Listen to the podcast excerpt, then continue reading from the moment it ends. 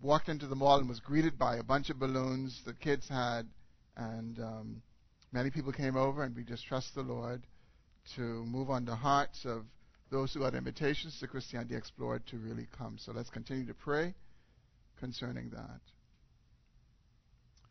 The name Tullian Tchividjian is probably not known to many of you. But Tullian Tchividjian is the grandson of famous world known evangelist Billy Graham. And Mr. Tchividjian came to recognition and prominence some six years ago when he became the pastor of the well known Coral Ridge Presbyterian Church in Fort Lauderdale, Florida. It's a church that was founded by Dr. D. James Kennedy, a very well known Presbyterian minister who had passed away. A little more than a month ago, the Christian community was shocked to learn that Tchividjian was asked to resign by the elders of his church because he had committed adultery.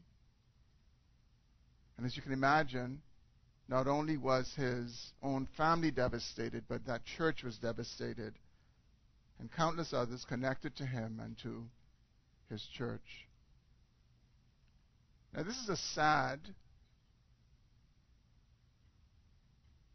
but frequent occurrence in the church, and I would even add that it is an increasing occurrence.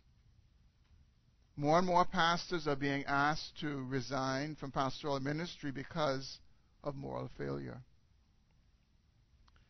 When I consider this increasing reality, I'm forced to ask the question why? Why is this? Now, I know the broad answer is sin. The broad answer to that question is sin.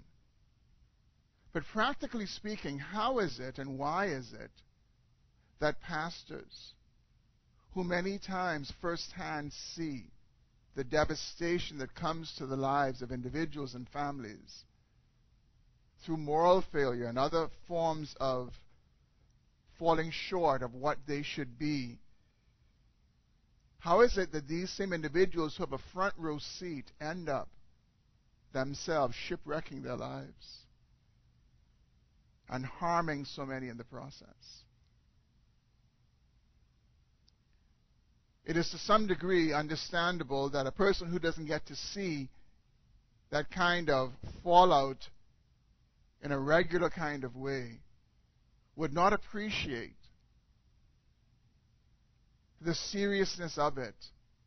That when sin presents itself and seems so pleasurable that it really is not.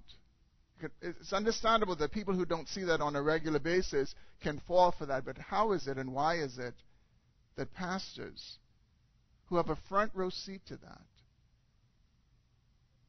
succumb to it? Well, this morning I believe that the primary answer to that question is found in this portion of Scripture that we have come to this morning in our extended series in the letter of 1 Timothy, and I want us to consider it. So if you've not yet done so, please turn to 1 Timothy chapter 4. And we begin at verse 11. We'll read through verse 16. 1 Timothy 4, 11 through 16. And I'll be reading from the English Standard Version. Paul writes to Timothy, Command and teach these things. Let no one despise you for your youth, but set the believers an example in speech, in conduct, in love, in faith, in purity. Until I come, devote yourself to the public reading of Scripture, to exhortation, to teaching. Do not neglect the gift you have which was given you by prophecy when the council of elders laid their hands on you. Practice these things, immerse yourself in them, so that all may see your progress. Keep a close watch on yourself and on the teaching. Persist in this, for by so doing you will save both yourself and your hearers. Let's pray together. Lord, we thank you this morning for the privilege of having your word and now to be able to sit under the instruction of your word. We ask, Lord, that you would use your word to build your church. We ask that you would instruct us from your word. We ask that you would open our eyes that we may behold wonderful things in your word. Lord, we ask that you would give us grace to hear and obey.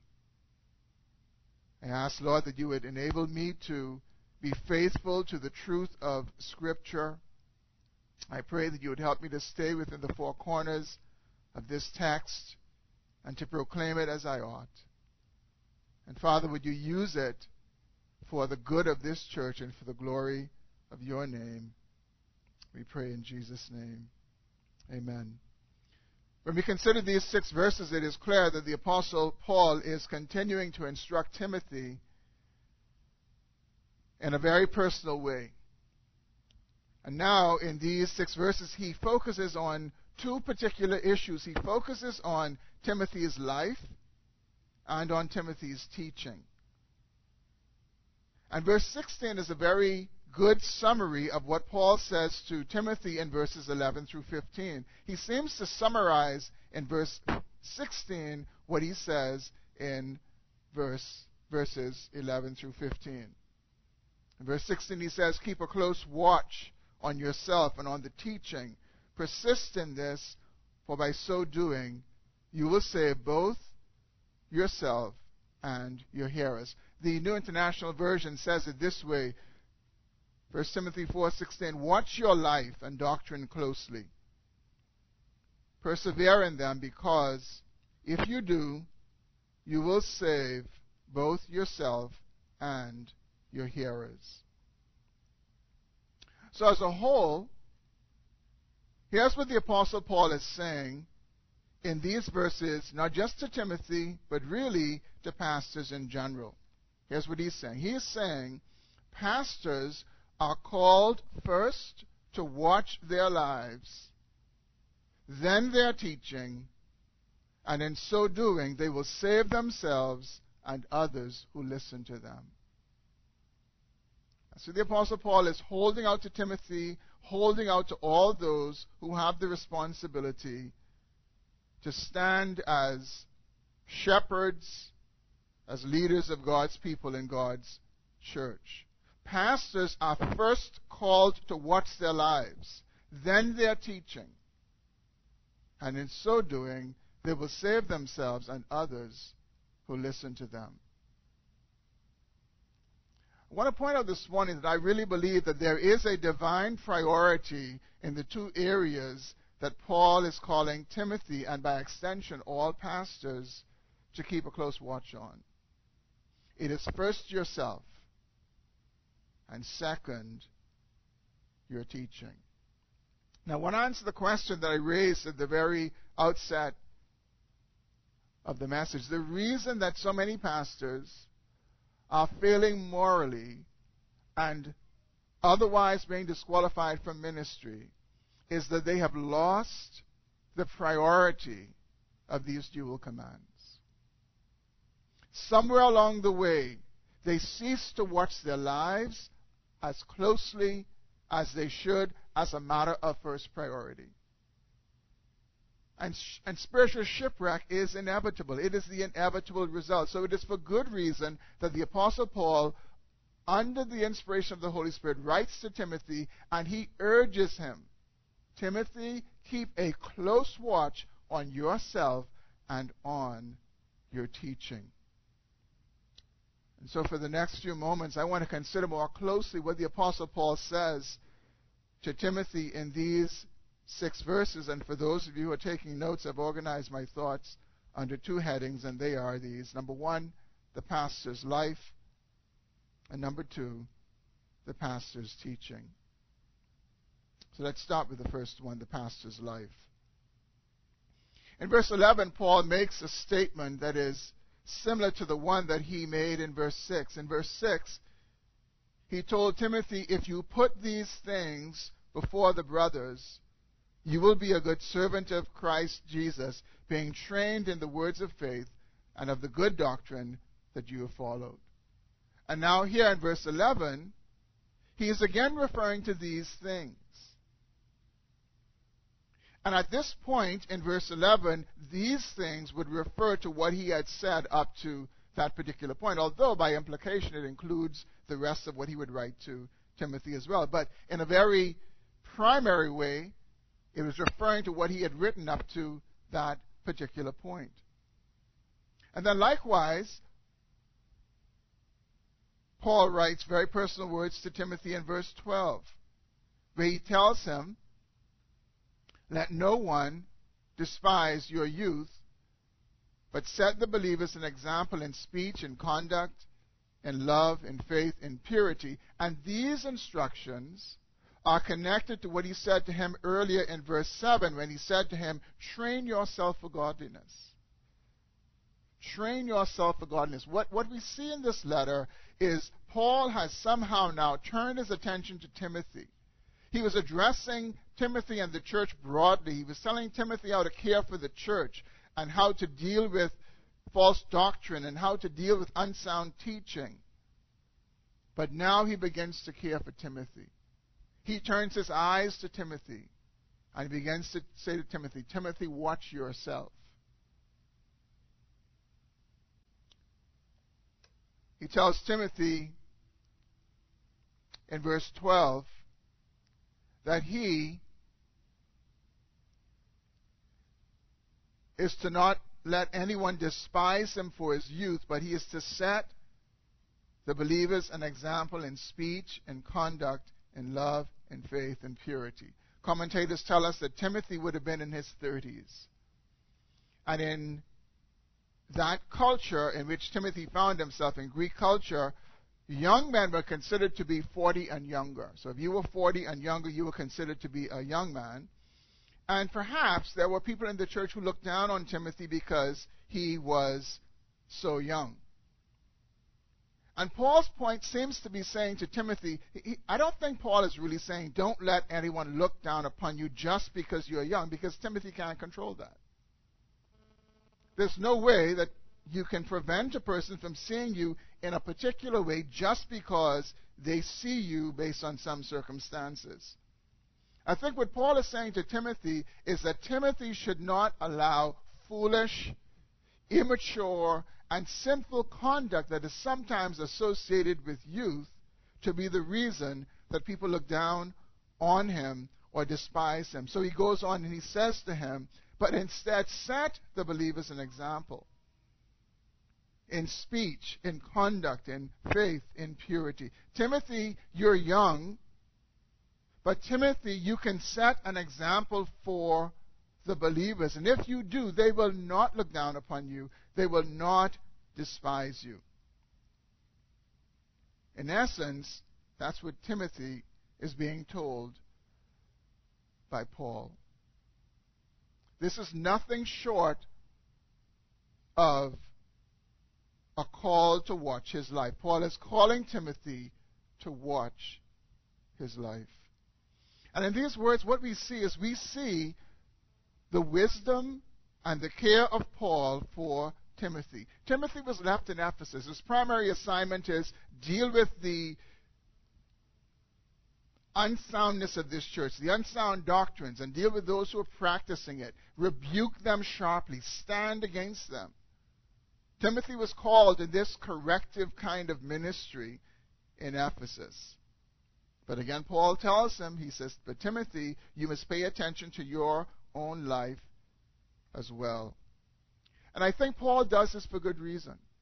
He does it for good reason because one of the temptations that face those of us who are in authority is to believe the lie that what applies to those under our authority does not apply to us. That's one of the temptations of being in authority. Sometimes we do this as parents. We tell our children to do what we do not do ourselves. And we say to them, don't do as I do, but you are to do as I say. We see this with politicians who make laws for countries that they themselves break. And they don't follow, and many of them end up shipwrecking their careers because of it. We have police officers who are called to uphold the law, and sometimes some of them break the same laws they're called to uphold, and they wind up being exposed and finding themselves on the wrong side of the law. And then, certainly, in the context that we're addressing this morning, we have pastors who preach and call members to do what they themselves do not do, and they end up shipwrecking their lives, their families, and their churches. How deceived are we to believe that we need to watch others more than we watch ourselves? Mean, that is the height of deception.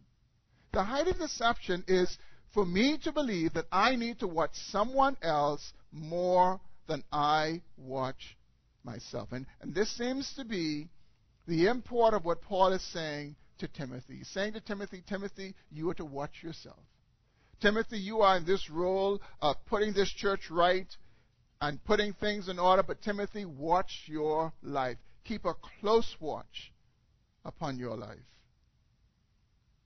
Listen to the counsel that the Apostle Paul would later give to the elders of this same church that Timothy was serving at. We find these words in Acts chapter 20, verse 28. He says to the elders who he had gathered at Miletus, he said to them, Pay careful attention to yourselves.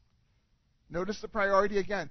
Pay careful attention to yourselves and to the flock in which the Holy Spirit has made you overseers to care for the church of God, which he obtained with his own blood. That's the priority. Yes, Timothy, get the church right. Yes, Timothy, deal with Alexander and Hymenaeus. Deal with those men. Deal with their false doctrines. But Timothy, watch your own life. Keep a close watch on your life. So in verse 12, Paul is calling Timothy, and by extension, he's calling all ministers to pay attention to their lives as a priority. And he lists five particular aspects. And here we trust, we know this list is not exhaustive. We know this list doesn't include everything it can include, but we trust Paul writing the, under the inspiration of the Holy Spirit that God is laying in this what we need to focus on as we consider areas in which to watch our lives. The first area that he mentions is in speech. This is a call for Timothy to have regard for the words he speaks. It is a call to guard against sinful speech. It is a call to guard against lying and gossip and malicious words and being rash with our words. It is a call to gracious speech speech that is seasoned with salt, so that we may know how to answer every person, as Paul says in Colossians chapter 4 and verse 6. Paul was saying to Timothy, be an example of godly speech that the believers can follow. Next, in conduct. He called him to be an example in conduct. And this is the broad godly conduct that Paul has already outlined that is fitting for elders in verses 2 through 7 of chapter 3. And notice that the key words in verse 2 of chapter 3 are these words above reproach. He's calling Timothy to conduct himself in a way that is above reproach. He's calling him to exhibit godly conduct that is worthy of being followed by the believers under his care. Not just at church, but in all spheres of his life, at home, when he's socializing with friends, in traffic, dealing with companies and employees that offer poor service. One of my great temptations. One of my great temptations. And it was, it was, uh, fresh in my mind this week because I had perhaps one of the worst that I experienced recently. I was in a store and I went to use a credit card, and the card was declined. And I said, the card is fine. Uh, could you try it again? And she tried it again. And like an idiot, I said, well, could you try it again? And she tried it again, and it didn't work. So then I called, and uh, they proceeded to tell me that there was a compromise on the card, and so they canceled it, but there's a note on the file that someone tried to call me. And I said, well, when did this happen? It was about three days ago, and nobody called. They said they called at church. The answering machine would have caught it if nobody was here, and, and so it was. It was pretty uh, dubious. And I must say that um, I didn't want any of you to see me in that moment. I would have been embarrassed. Uh, I was, I was not a happy camper in that moment, um, and I lectured the lady on what they should have done. But the Lord convicted me in the end. And I said to her, Ma'am, I'm sorry. And she's from Barbados. Um, I, I said, I'm sorry. I said, I don't know the kind of day you're having. This is not your fault. You're just answering the phone. And forgive me. I'm, I'm very sorry. My conduct wasn't appropriate that day. I, I should have been far more humble, more understanding, and uh, trust God's providence in all of that. But I only saw it when it was all over, and the most I could do was yield to the conviction of the Spirit and um, ask for forgiveness.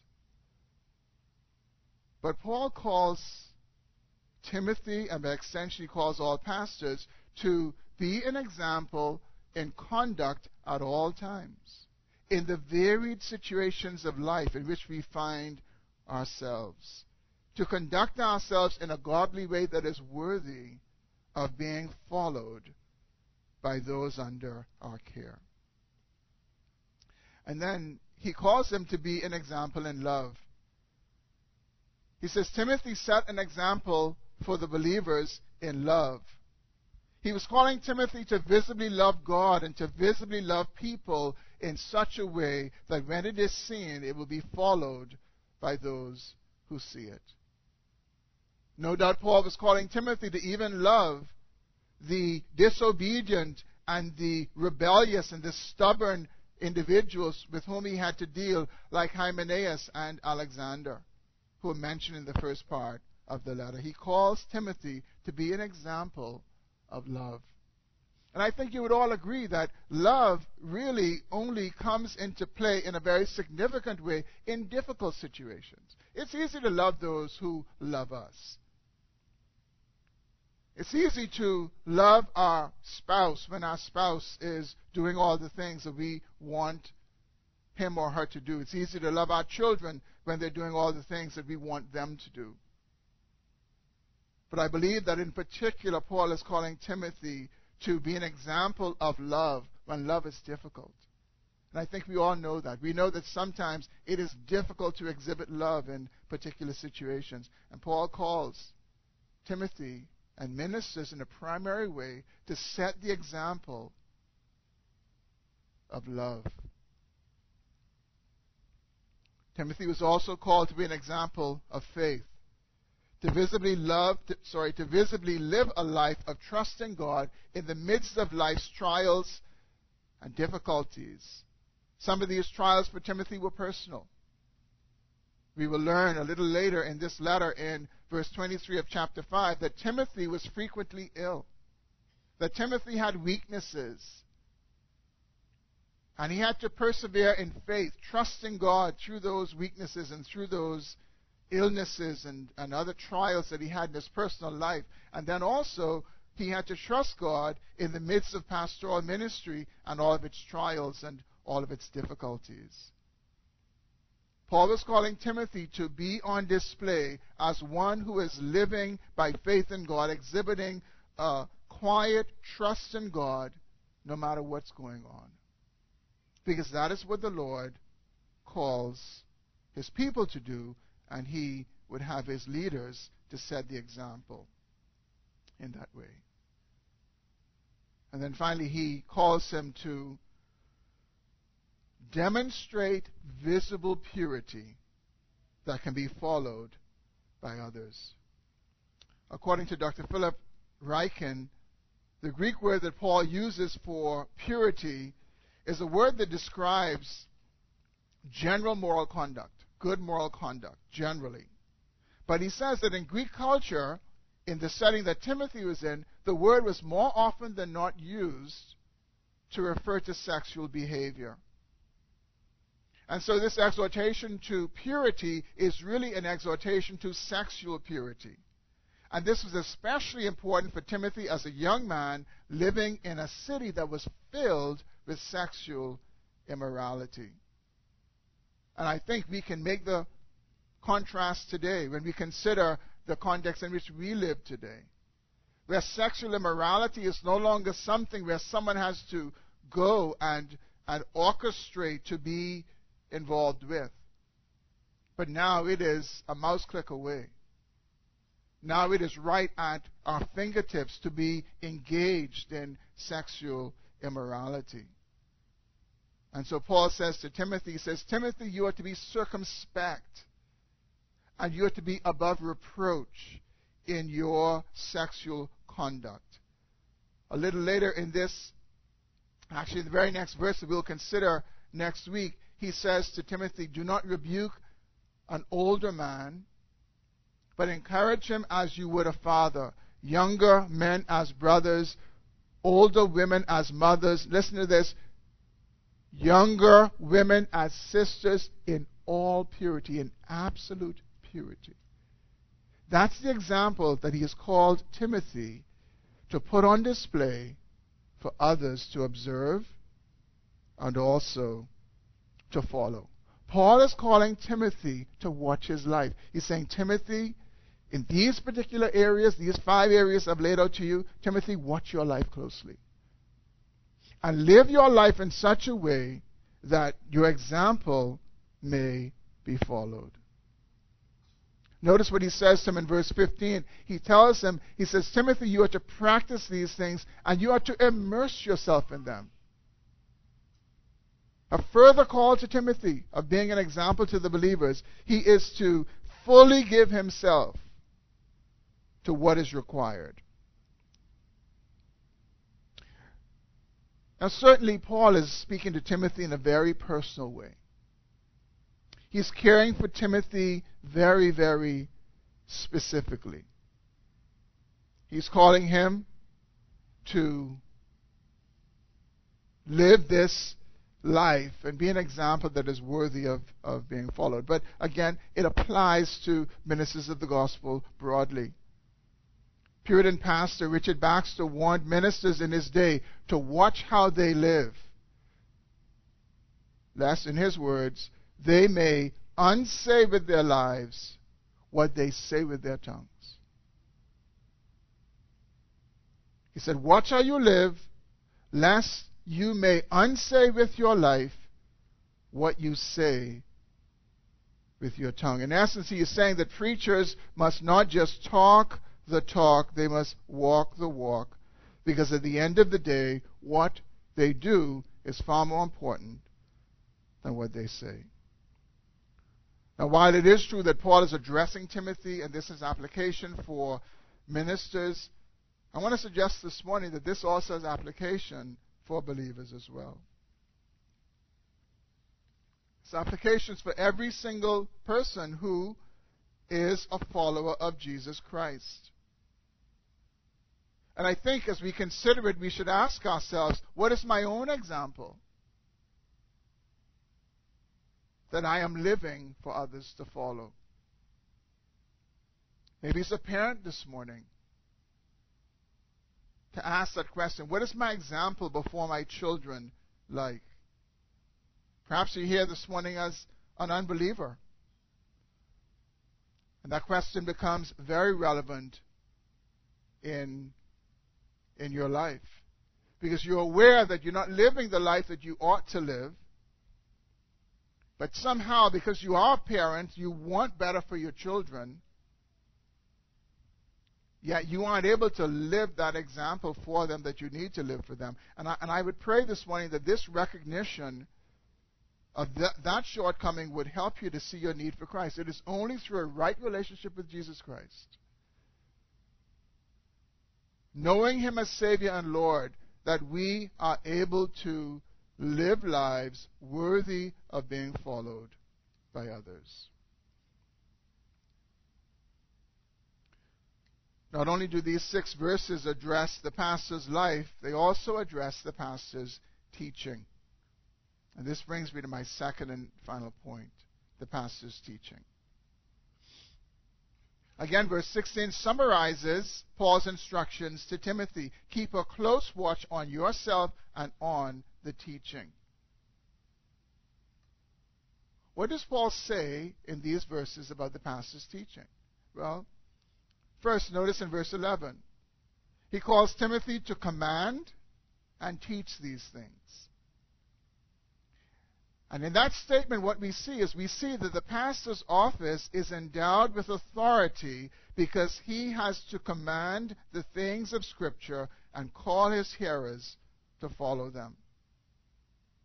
But he's not only to command, he is also to teach. Because sometimes when we command, people don't understand why they're being commanded.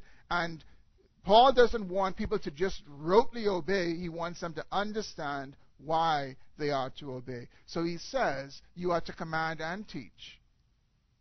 And, and we need to do this on multiple levels uh, of authority, whether we are parents this morning, or pastors, or, or a supervisor, that we command and we teach. We are to patiently teach. He is saying to Timothy, patiently teach your hearers why they should obey.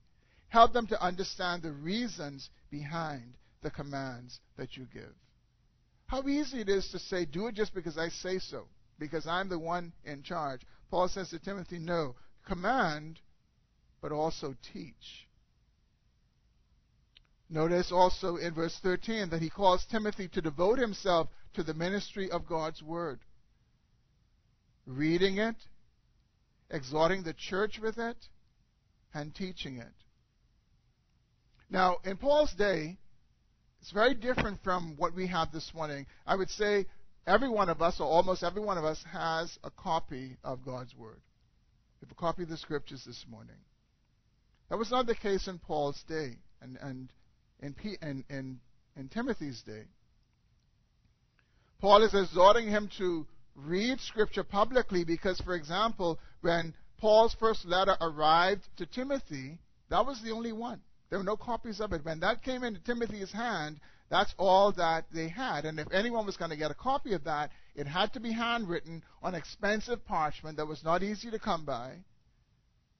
And so, public reading of Scripture was most essential. Paul called Timothy to give himself to the reading of Scripture. And you can imagine how tiring that could possibly have been for him, having to do this in an ongoing way because most people didn't have access to a copy of the scriptures. But he also tells him that he is to go beyond reading it and he is to exhort as well. And what exhortation is, is it is this combination of encouragement and urging and warning God's people of the need to embrace God's word and to embrace God's way. So he's not just giving it to them, he's urging it upon them. He's encouraging them to say, This is God's word. This is best for us. This is God's wisdom to us. Let's embrace it. And he tells him that he is to be devoted to it, even in the face of getting weary of doing it. And then third, he tells him that he is to he is also to teach it. He is to take the time to patiently teach and carefully instruct God's people by feeding them a steady diet of the Word of God. It says you're to read God's Word, you are to exhort God's Word, you are to teach God's Word. what we see in verse 13 is something that I, I think we should take the time to take in because what we see is one of the two pastoral priorities in God's Word that leaders have. I believe that prayer is a given here. Prayer is a given. But the one that he highlights is this handling of God's Word, the ministry of the Word of God. He says, Timothy, you're to be devoted to this. This, more than anything else, is to mark what you are about. When your people think about you, Timothy, they want to think about someone, or they ought to be thinking about someone who is devoted to the ministry of God's Word, reading it, exhorting it, and teaching it. Timothy, give yourself to that. And I think that's a wise instruction for us because, and for me certainly, because there are just so many things that can pull us in so many different directions. Paul says, Timothy, be devoted to this. Be devoted to this task. And notice what he says to him further in verse 15. He says, You're to practice it, you're to immerse yourself in it, and here's what the result is going to be all might see, all will see your progress. This is a promise that Paul is holding out to Timothy and to all ministers that when we devote ourselves to the ministry of God's Word and paying attention to our lives, our progress will be visible to all.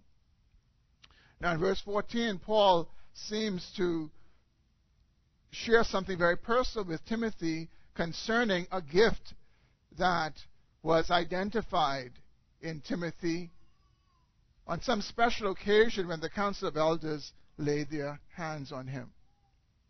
I don't think that what Paul is really saying is that it was at that moment that Timothy just um, got this gift in a definitive way, um, because we know that God gives uh, gifts and callings even before the foundation of the world, but certainly in terms of manifestation or activation, that gift uh, somehow came into prominence. Scripture doesn't tell us what it is.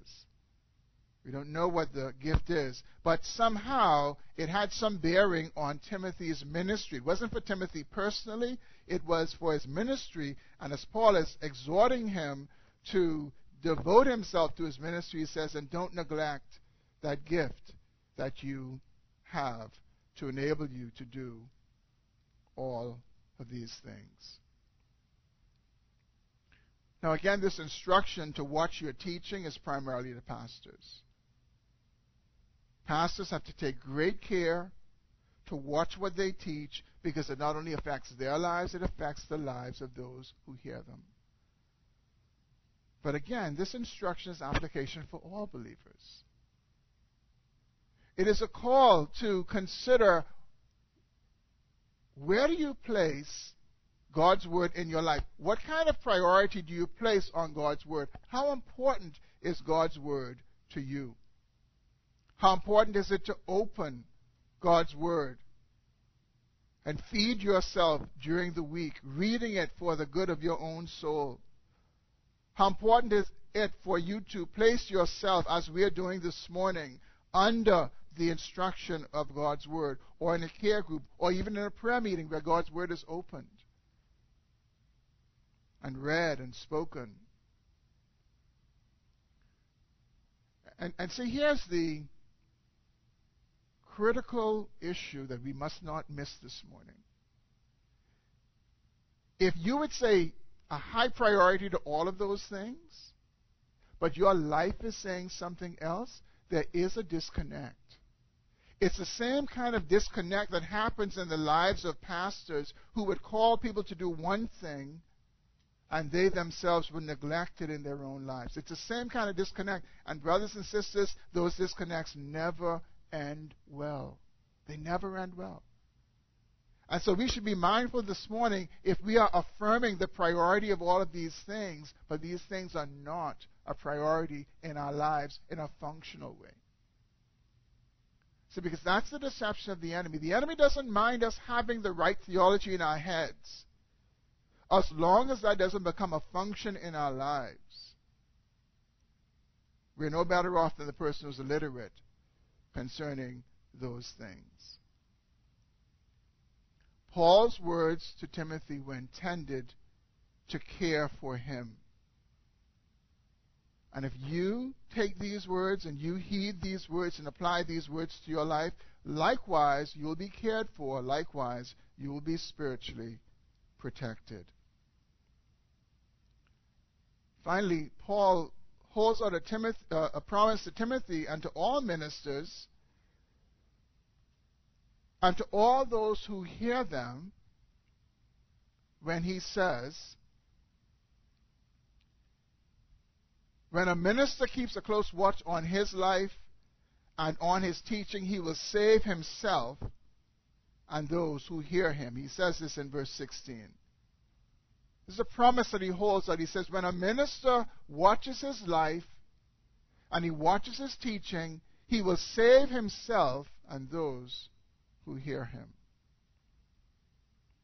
Now, I think it should be clear this morning that Paul is not talking about saving himself as in saving himself from sin. Only Jesus Christ can do that.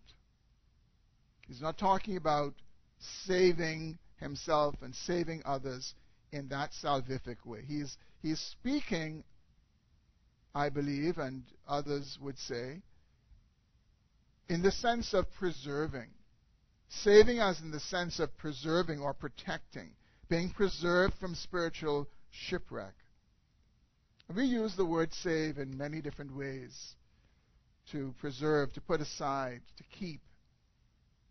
And that's the import of what Paul is addressing here. He's saying that if you watch your life and if you watch your teaching, you will preserve yourself from spiritual shipwreck. He is talking about persevering in the faith and not shipwrecking in the process. This is the personal promise that Paul lays out to Timothy and by extension to all ministers and to all those who hear them. I imagine that when you hear of pastors with whom all seems to be spiritually well, who end up failing in some manner and resulting in their resignation, I imagine that it is natural to think about me. I was having this conversation recently with Kurt Weaver, who was here, one of the pastors from Crossway in Lancaster. We were just talking about this reality that as pastors fail, as pastors do things to cause doubt in the minds of members, that becomes a very personal matter for us as well. And I imagine that you would especially think about me in cases where the individual, the pastor who was fallen, was leading a deceitful life over an extended period of time where all seemed to be well, but in the end, it was seen that this person was duplicitous, this person was a hypocrite, this person was living two lives for an extended period of time. And there are many iconic examples that we can think about, and I believe many of you would know about. I thought of Jimmy Swaggart. I thought of Ted Haggard. Locally, I thought of Randy Frazier. But you know, the Apostle Paul said something in Romans 7:18. He, he says this. He says, For I know that nothing good dwells in me, that is, in my flesh. And that reality sobers me. That reality should sober all of us. It should cause ministers like me and followers of Jesus Christ like you to pay attention to our lives. For me to pay attention to what I teach, to you, pay attention to what you believe, how you're holding your beliefs. But I recognize that I'm human. I recognize that I'm faced with the same temptations that others are faced with. The same deceitfulness of sin that besets them besets me. And so I think it is appropriate when those situations come up that you would wonder, that you would think, what about what about my pastor? As I thought about this this morning, I thought, I want to make a commitment to you this morning that when those things happen and you naturally think about me, remember this commitment that I make to you this morning.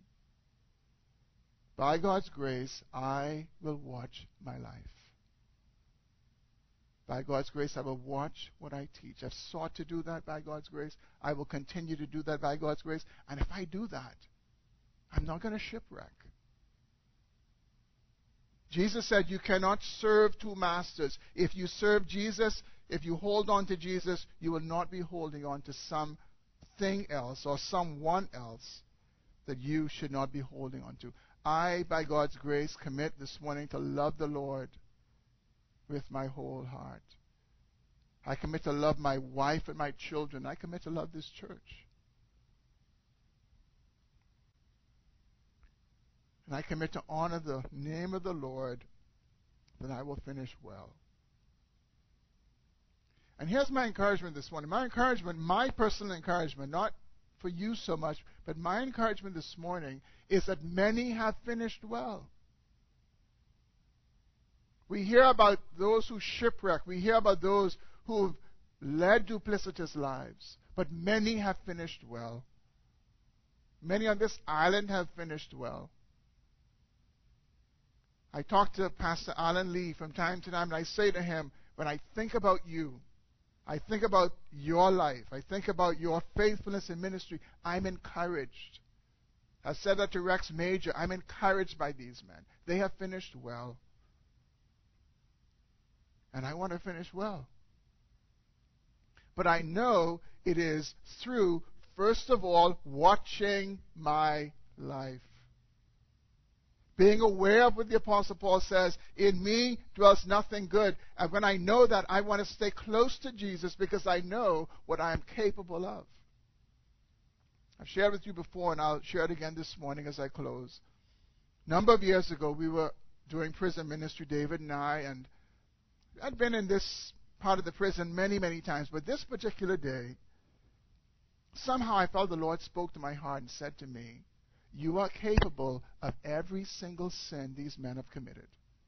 And they committed some of the worst sins that you could think about. And I was so sobered. I was so sobered. And it is not so much that you will go and do those things, but you are capable of those things. And when we recognize that, it causes us to want to stay close to Jesus, stay close to His Word, and stay close in fellowship with Him. And so Paul cares for Timothy in this section of the letter in a very personal way, being aware of all of the realities that Timothy faced. And this morning, God is caring for me. God is caring for us as a church. And I want us to receive His care. Let us persevere. See, because notice what Paul says. Paul is not just addressing Timothy in verse 16. Look there with me for a moment. Keep a close watch on yourself and on the teaching.